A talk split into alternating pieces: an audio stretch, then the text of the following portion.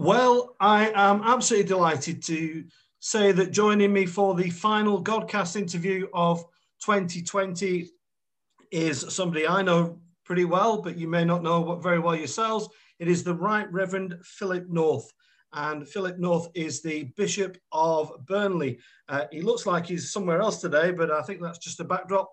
Bishop Philip, welcome to the Godcast. How are you?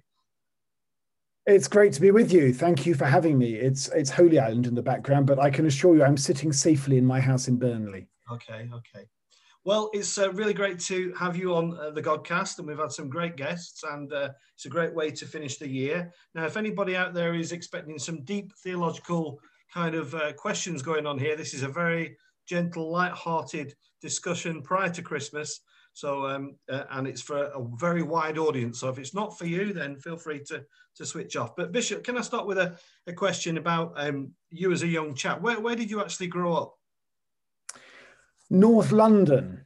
Okay. In, a, in uh, Enfield, the borough of Enfield. I'm a London boy and an Arsenal fan. Okay. And what was life like for you growing up? Was it was it a happy time? Oh, it was up and down. Um, uh, it was slightly dull bit of London. Um, there were things I loved like sport and music. Uh, my mum and dad split up when I was about eight or nine, like many people, so that's a bit difficult to handle. Um, you know, I think I think growing up is not much fun for anyone, is it? You know, the fun begins when you grow up and become an adult, and then it has been fun since then. I think I've enjoyed my life for the most part since then. Okay, was it a church family you were part of? It wasn't. No, I mean, it was. It was. It was. You know, it's a, it's a close family. I'm still very close to my sisters. I'm close to my parents. It was a very loving family. Um, uh, we we were weren't particularly taken to church, except for just enough to get places at the church school. But uh, I found out one day that if you sang in the choir in the church, you got paid. And so I started going along to this choir for the cash. I, I went I went to church for the money, and uh, that's all it was. I liked the singing, I liked the money, um, particularly at weddings. Um, but then, you know, when I was about 15, 16, a curate came to that parish. She was just brilliant with young people mm. and brilliant at communicating the faith and making sense of the Christian faith. Up until that and then, I thought it was a kind of moral code. It was just another way of managing my behavior. Mm. He began to, he helped us to see faith in terms of relationship, relationship with God and Jesus, relationship with each other. Um, uh, and, you know, in terms of our own preciousness, such that Jesus gives his life so that we can live with him forever. You know, it was, it was really through him that I came to mature faith. Were you um, were you comfortable with that transition, or were you kind of resistant as a teenager? What to faith? Yeah, to this kind of guy coming in and kind of changing your your your slant. No, I wasn't resistant at all. You see, you know, it's it's um. I think if you're brought up a Christian, you go through a period of rebellion and turning away from it all, and you have to recover for it yourself. If, if like me, you took, I took myself to church it was a kind of place of escape almost. It was my own territory. So in some ways, the rebellion was becoming a Christian, and it was it was not. I, I you know it was it was a moment of beautiful revelation, really. Um, and I think for anybody coming to faith, the next question you ask is, how does God want me to live my life? You know, what's what's His call on my life? Mm. And so, you know, uh, as a, in my late teenage years, thinking, well, how does God want me to use the gifts He's given me? You know, that was again for me, that has been a, a liberating process. I think. Mm. And, and, at what age did you sense um, um, a calling? Uh, you know, when did you feel some sort of calling um, to? I remember. I remember. I was. I was a very naughty boy at school. I was always in trouble. And I remember um, I was about 17 singing in the choir, and the history teacher who's sitting next to me singing turned around and saying, I can see you being a vicar north. And I, I, everybody just laughed. It was as if it was the funniest joke ever. But that kind of planted the seed on my mind, really. Mm. Um, and then I really started exploring you know, properly after that. So 17, 18. Then you know, I, I spent a year after, after I did a degree, I spent a year in a parish in Sunderland. Great big, huge estates parish on the edge of Sunderland. And I just saw a ministry like I'd never seen it before. I saw these priests absolutely on the streets, you know, living and working with the people of that community, utterly bedded into the place, prayerful, Eucharistically focused, but absolutely there for the people and meeting need in the most immediate way and playing a big part. And it just blew me away to see, you know, church being and placing people in every community in the country who want nothing other than the goodwill of that community. You know, to, to live life in that way was struck me as you know very very exciting. Were you were you a strong sense of call after the experience of ministry? Were you fearful of that call at all, or because some people are, aren't they? Some people are kind of really like, I really don't want this to happen. How, how do you, what was your recollection of, of actually uh, adapting to that, that sense of calling? I was fearful of it not happening. You know, I couldn't, I couldn't, by the time I'd spent that time in Sunderland, I couldn't conceive of living my life in any other way. I mean, there's always, you know, you always ask deep questions about worthiness. You know, am I worthy to be the person who stands at the altar and, and makes Jesus present in bread and wine for the people? There's always questions like that. But of course, you realize in the end that nobody is worthy of that. If you thought you were worthy, you'd be fundamentally unqualified for the, for the calling. Um, it's Jesus who makes us worthy. Um, and I think the greatest fear was was was actually that I misread God's will, and and and I wouldn't be a priest. And and your your curiosity, where was your curacy served, Bishop? So I went back to the northeast. You know, I I I you know from London, I went to the northeast originally to experience something different, and and uh, and you know just adored working on that estate in that year out. And I, I joined a group called the Company of Mission Priests, which is a, a, a dispersed community of priests who live to a rule um, uh, and focus their ministry on areas characterized by high levels of deprivation. So I served as a curate back in Sunderland on some other estates on the edge of Sunderland, and then did an incumbency likewise in estates ministry in Hartlepool. So I spent the first year, 10 years of my ministry on those very similar, great, big, huge social housing estates yeah. on the edge of those northern towns. And what were some of those big issues then? Was was drugs um, as prevalent as they are now, or was it other things? It was what was the real issue when I first went there was unemployment. You know, I, th- I think you know we, we forget really those kind of massive unemployment times of the of the of the mid 90s. But you know, Westview Estate, it was 45% male unemployment on that estate. And with that, you know, goes a whole host of issues, um, particularly around maleness and being a man in those areas where you're not the breadwinner. Mm. Um, there's not there was not the drugs wasn't a big issue. A big issue was bored young people getting drunk and roving the streets. You know, they were they were they were it was a dull place to grow up. I think those estates, um, and and you know issues around around debt and just kind of grinding long term poverty. Really, you know, but I think the thing was about those estates is that the problems are very real and very in your face. But the ministry was incredibly joyful. You know, they were they were those estates are close knit communities where people grow up knowing each other. Um, easy places to get on if you're a priest. Mm. Actually, and easy places to develop a ministry to a community as opposed to a set of individuals and an easy place also to bring about change. You're able to get projects going, we're able to grow the church, we're able to take over the secondary school and relaunch it as a church secondary school. Mm. So a number of things that could fly because of the nature of the place. Um, which made it thrilling ministry. Okay, the problems that we were dealing with, like you today, of course, are very, very real and and heartrending in many ways. But there's a real excitement to the kind of you know on the earth, incarnational, practical nature of the ministry there. Yeah, quite a quite a, a, a tough uh, first gig, isn't it? Uh, but a, fascinating place to kind of cut your teeth. Were, were you just so were were you overjoyed with excitement about being there, or or did it come as a surprise actually how stark it was on the estates? Oh no, it, it, I loved it. I absolutely loved it. You know, you, you, every now and again things would really get you down. You know, you'd be dealing with a pastoral situation or a family, and it would re- it would really well, it still happens to me today. You know, you, it just breaks your heart with compassion that happened now and again, but uh, at the same time, this was joyful ministry. You know, the, the, the lay people in the parish were a delight and supportive. There's a kind of gratitude that you get for Christian ministry on those states. Sometimes you don't get in, in less deprived parishes where there's a, often a sense of entitlement. And I had lovely, lovely colleagues. You know, at one point in Hartlepool, I was 29, my curate was 25. These two guys, you know, in their 20s, just kind of going for it in terms of the ministry of, of, of, of that place and, uh, you know, trying out new ideas and doing new stuff and trying to bring growth and life and trying to place the church you know, at the center of the community. I mean, one of the great things about the Church of England is we deploy people onto estates. remember what's going to a meeting of community leaders on that estate. 25 people around the table. At the end of the meeting, 24 of them went off home, back to their homes off the estate in other places, in other parts of the town. Mm. I was the only one who lived there and shopped there, and as well as working there. There's an embeddedness about Anglican ministry, which means we absorb places and understand them, mm. and so can minister to them. You know, the Jesus who comes to share our life. That's the role of the priest, sharing the life of an estate or of a parish. It's um, it's an extraordinary place. I've, I've, I've been there with, uh, I think it was Thy Kingdom Come. I think it was meant to be on your group, but uh, for reasons we won't go into, you, you didn't make it to that one. But um, and then you took us when I was the curate. You took us on pilgrimage up to Durham, and uh, you took us to Middlesbrough, uh, to Sunderland, and to a lot of those places, and we ended up in the cathedral at Durham. Why? Why do you?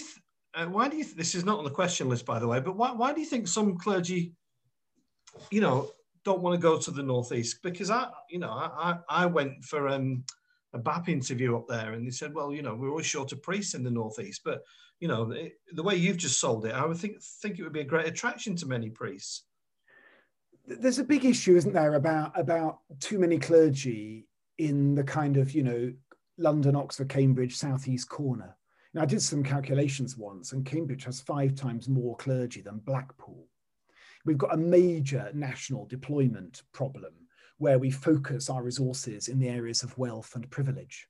Mm. I think in some sometimes there there is a fear amongst clergy about working in urban areas and areas they don't know about well, as if kind of, you know, life is going to be impossibly hard and tough for their children. And I just have to say, you know, you just need to try it out. It's it's it's it's just not like that. Mm. And you know, I'd encourage any priest to spend a spell of their ministry on estates or in the north, because if you're ordained young, you've got 40 years ministry and you need the variety. And work you know there was nothing those are the most rewarding years of my ministry in many ways was working on those northeast estates. So what what dragged you down it's the most thrilling ministry. We've got this privilege. Yeah. Sorry. What, what dragged you south then after your curacy was the part, so it's, it's, was the part what, of you wanted to stay up there or yeah, I did. You know, I mean, what dragged me south was you know, 10 years in, I'd done 10 years on the estates and I was running out of ideas. And I made mistakes. One of the mistakes I made was I didn't spend enough attention forming the lay leadership. And that was a big mistake. And anybody working on estates, focus on your lay leaders. Um, I didn't do enough of that. And so too much was coming from me. And I could feel my energy levels running down.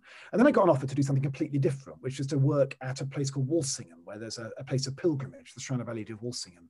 And it's an interesting place because it's a, the pilgrims to Walsingham are almost exclusively from deprived urban communities, the big conurbations.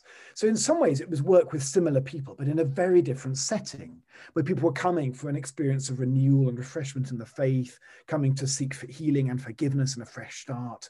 Um, and you know, it was, it was, doing something, running a big charity with 80 employees and so on. It was a very different sort of work, mm. and I kind of needed that change actually. Um, and and you know it was good to be developing other skills and it was good to be seeing the impact that pilgrimage has on people's lives. So it was sort of you know remember the monty python line and now for something completely different.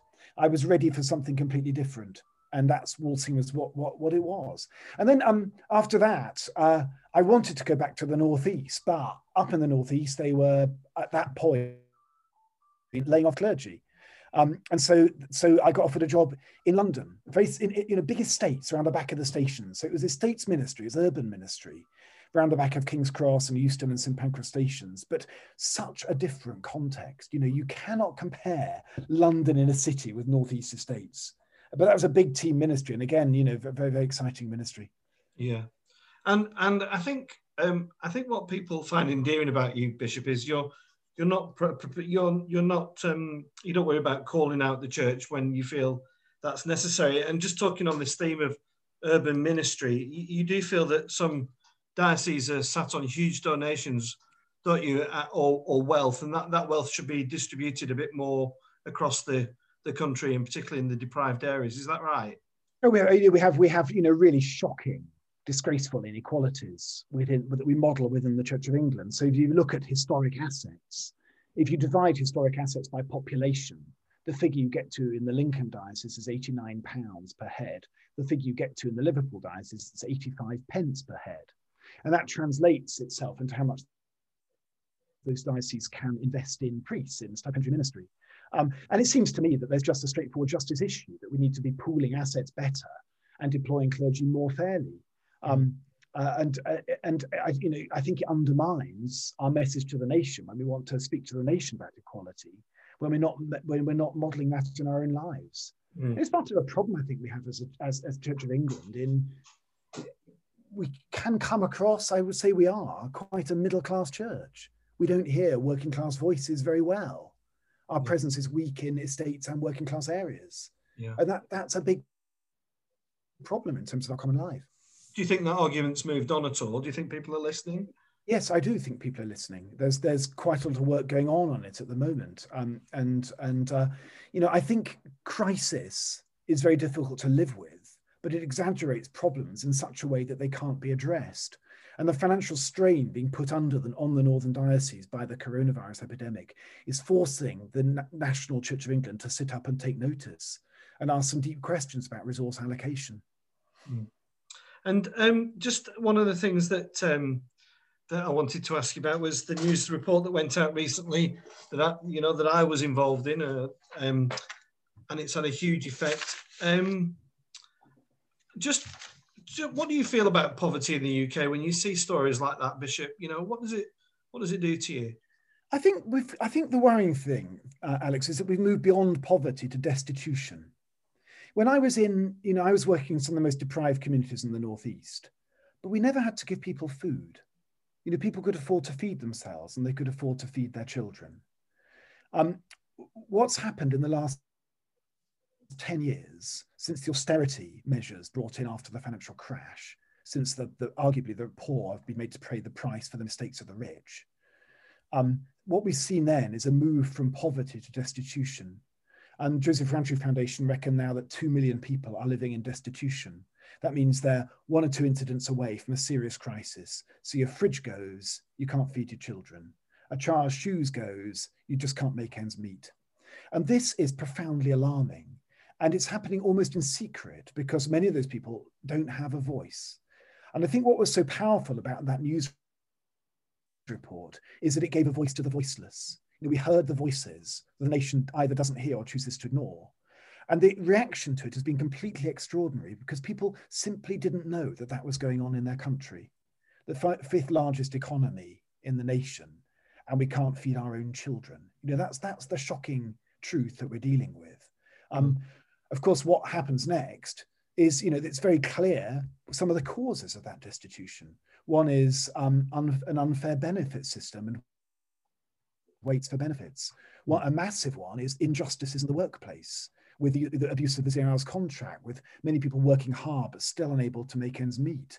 A particular problem for us here in Burnley is, is um, rapacious private landlords um, uh, uh, keeping property in a poor condition um, and, and, charging as much as they can in rent. You know, hmm. we know the issues. What well, the question is, as we try and build our nation back, is there the will to address them? Mm. Yeah, that's my concern. You know, um, I think I think what you've said about the poor, you know, uh, being abandoned, I, I, do think that's. I hate to say it, but I actually think that is the case. I think they get the they get the very, very worst of a very bad deal in many cases. Um, generally, in the main, people have been really really positive to that, but some people uh, have said that, well, you know. Um, food banks and this, that, and the other. They're just kind of plastering over the cracks and the issues, and um, you know, it doesn't actually do anything in the long term except fill a hole.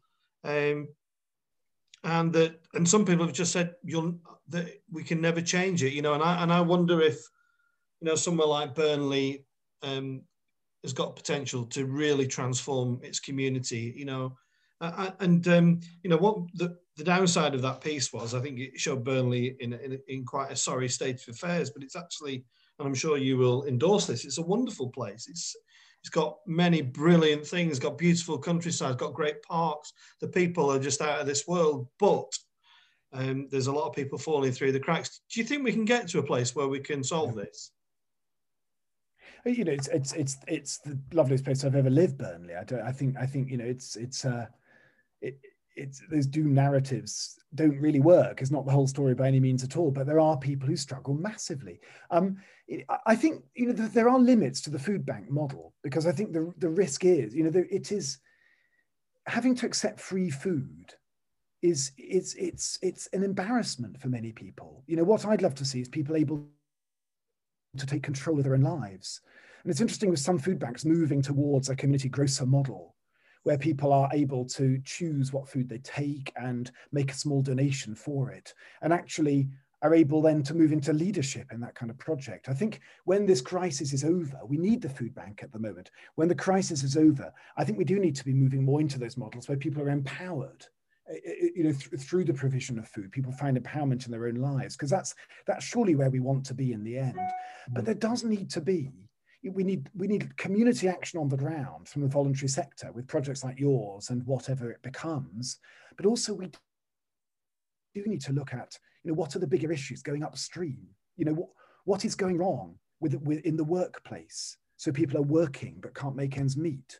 Mm. why are so many employers handing profit on to shareholders rather than to the employees who generate those profits in the first place what is this fundamental brokenness in our economic structures um, how can we have a benefit system which uh, you know doesn't punish people by starving their children which doesn't make them wait five weeks for benefits so, so they can't make ends meet. Yeah. There must be, you know, I don't want people to be benefits dependent, but we do need a safety net. We do need a safety net that moves people back into taking power in their own lives. There are things we can do to fix this. You know, this, this kind of poor will always be with you passivity will not do. There's no reason at all why the world's fifth largest economy should have anybody in poverty. We do not need people living in poverty in this country. And we certainly don't need the kind of destitution that, that you've highlighted. Thanks, Bishop. Um, just um, just moving back to yourself. Uh, so you became the Bishop of Burnley. Was was that was that difficult for you to accept that role, Bishop, or or were you kind of excited as excited about going that as you were about going to Sunderland? No, it, it kind of happened to me. Um, I, I still, you know, I miss. I watch you on the telly, and I see what other priests in Burnley are doing, and I feel a very profound sense of jealousy because I feel, I think almost every bishop would say this, you feel a detachment from the heart of your calling. You know, my calling came when I was working on those estates in Sunderland, and it's to be in the midst of God's people. And I feel a stage removed from this, especially in pandemic when you spend most of your day peering into a screen. So there is a sense in which, you know, I do wonder every day, is this what God wanted me to do? But there is, you know, but being a bishop gives you an opportunity to bring about change. So it means you've got a voice that can be heard. It means that you can, you know, you have an influence it within the wider church, and it means that you can oversee ministry across a diocese um, to ensure that uh, you know church is being renewed, to ensure that we're present in areas of deprivation, to ensure that clergy are properly supported and cared yeah. for. So there's a difference. There are differences that you can make. And are you uh, content with how things are progressing in the diocese in in Lancashire? Do you, do you think we're moving in the right direction? I think that, you know, it's tough in pandemic, isn't it? Because lots of people, you know, I think we were moving in the right direction. We were seeing, you know, we've set a big challenge in this diocese. We said we're not going to cut clergy numbers. We're going to work on vocations. We're going to encourage people to be more generous so we can afford those clergy and try not to cut back the infrastructure. And that was showing signs of working until pandemic hit. And now I think every church is thinking, how are we going to build back? Yeah. Um, and, and that's really going to take the next two or three years yeah. is to, to encourage the local church in recovering its fringe, in recovering its youth and its children's work. And in, in having said that, there's been amazing changes as well. You know, here we are live, you know, recording this program. Who knows how many people will see it? We've learned how to put Christian content online. We've learned how to put worship online. We've learned, as again you've demonstrated, how to find a new fringe through our service. So there are great opportunities, but I think there will be a real need to kind of build back. And and, uh, and what I worry about there is is you know clergy well-being and exhaustion. Actually, you know, many of them have been working hammer and tong for nine months, and and uh, and they need a break. Okay, and and just um, and, and in the as your role as as, as a bishop, uh, you know, probably more than local clergy. You know, uh, uh, of course, I care about the wider world, but what what are the big issues that that grind your bones at the moment uh, with uh, the wider world? You know, is it the issue in the Holy Land or uh, what's going on in Azerbaijan? Is there a particular thing? Uh, is there a particular bee in your bonnet at the moment about world issues? You know, I've I've always I've led huge numbers of. I worked at Walsingham. Walsingham was known as England's Nazareth, and so one year I took a pilgrimage from there of people to see Nazareth you know, pilgrims to go to the real Nazareth in, in the Holy Land. And we met there some Palestinian Christians. And I, my eyes are really open to the plight of the people of Palestine and to the Palestinian church. Um, and, you know, that remains really deeply on my, my heart. You know, that, that, that sense of injustice that are people who've lost their land. Um, and, uh, you know, those Palestinian Christians, there's more Palestinian Christians in Sydney, in Australia than there are now in the Middle East. We're in danger of losing the indigenous church in Palestine. And that, that's an issue that is really, really on my heart. Um, and and you know, I pray for the peace of the Holy Land. I pray for a stable two-state solution in the Holy Land every night. Yeah, I, I went to, to the Holy Land myself with my mate Chris in January, and you you won't remember saying this, but you said because I was in two minds about going, and you said you must go. It will change your ministry forever. And I think what you've just said there about the Palestinian Palestinian issue is is absolutely the same. We we met some Palestinian Christians. Our guide was a Palestinian Christian, and um, he, he's left his mark indelibly on my mind and on my heart. And and the situation out there is so challenging for people. And I've was fortunate enough to speak to you know uh, Nadim Nassar about the issue in Syria, and I spoke to George Galloway about the issue across the Middle East. It's a really broken part of the world, isn't it, at the moment? But do, do you think the Northern Ireland model is a good model to for these people to to work from? Uh, I, the, I, mean, the, the, the, trouble is, the issue is at the moment that uh, the the um, settlements have gone so far that it's very hard to conceive of a viable, feasible Palestinian state. So you know that you can't have a, a, a viable Palestine on where the boundaries are now drawn. No. So it'll take a major kind of international effort. I, I feel pretty despairing about it, to be honest, really. And of course, so much of the economy of that part of the, the world is around tourism and the pilgrimage. Yeah. And whenever the pilgrimage stops and the economy is struggles, there's um, uh, the politics becomes ever more complicated. Yeah. Thank you, Bishop. Just uh, we're mindful of time. Just want to bring us back to uh, the UK. It's been a torrid year for many people, and well, you've certainly lightened my afternoon with that Christmas jumper. And one of my favourite places as there's a backdrop yeah. there. It's beautiful. But um, what have you made of this year? It's been extraordinary, hasn't it? Oh, it's been it's been. I think for mo- you know anyone born since the war, it's been the toughest year of our lives, hasn't it? Really, um, uh, you know, sort of you know the the what it's done to relationships, um, what it's highlighted in our country, um, what the implications in terms of the national debt that we're racking up. You know, it's really hard. And of course, you know, here we are talking just before Christmas. So, you know, my phone's going off the whole time from my sisters and my mum trying to work out what we're going to do over Christmas with ever changing guidance and advice. It's, it's so hard for people. But I think we've got to, we must think now, what sort of nation do we want to be after this? You know, we've got to think, how do we build back? I quite like the Joe Biden phrase, build back better. What does that mean to build back better? What is it what you know what have we seen in our nation? Because we've seen the very best and the very worst of human nature haven't we?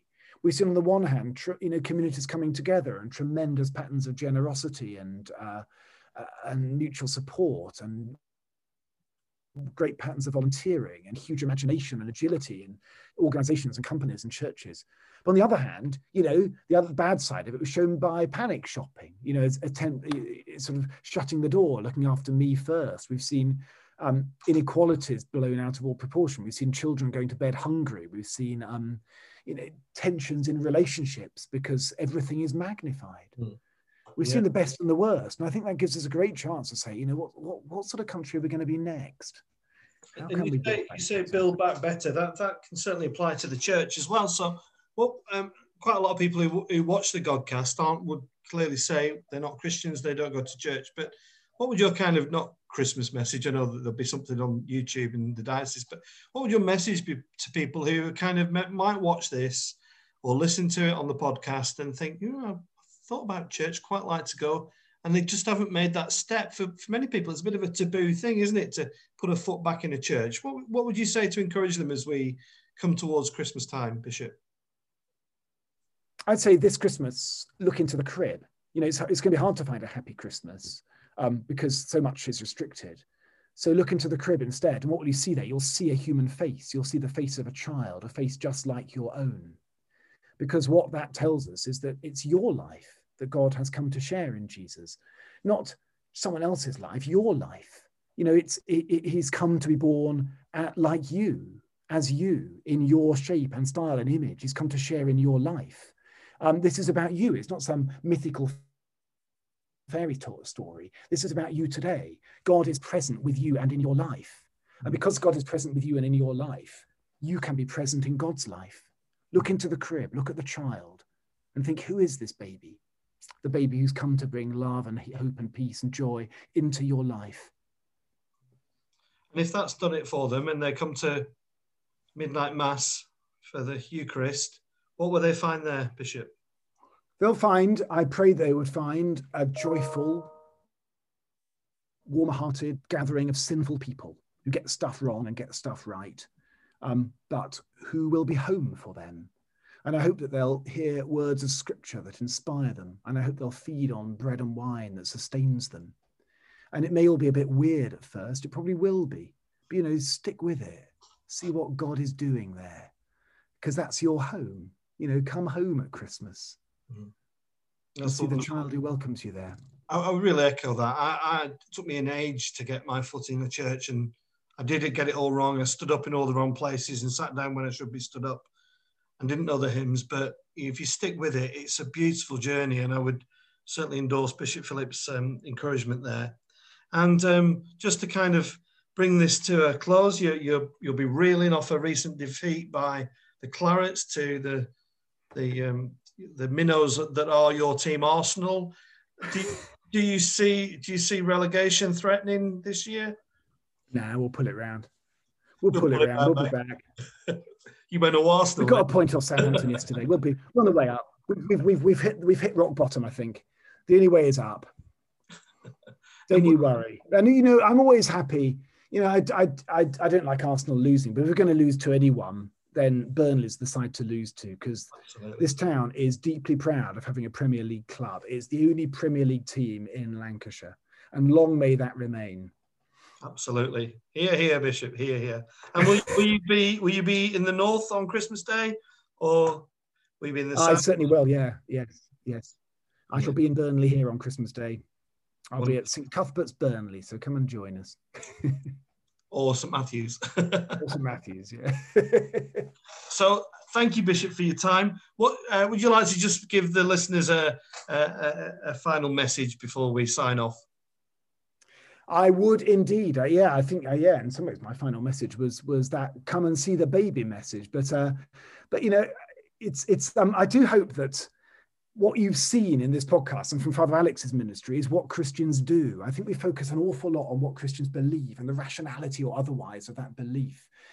Being a Christian is about belonging and it's about serving, you know, but perhaps above all else, that's where it begins. And, you know, why does Alex serve the needs of people in Burnley?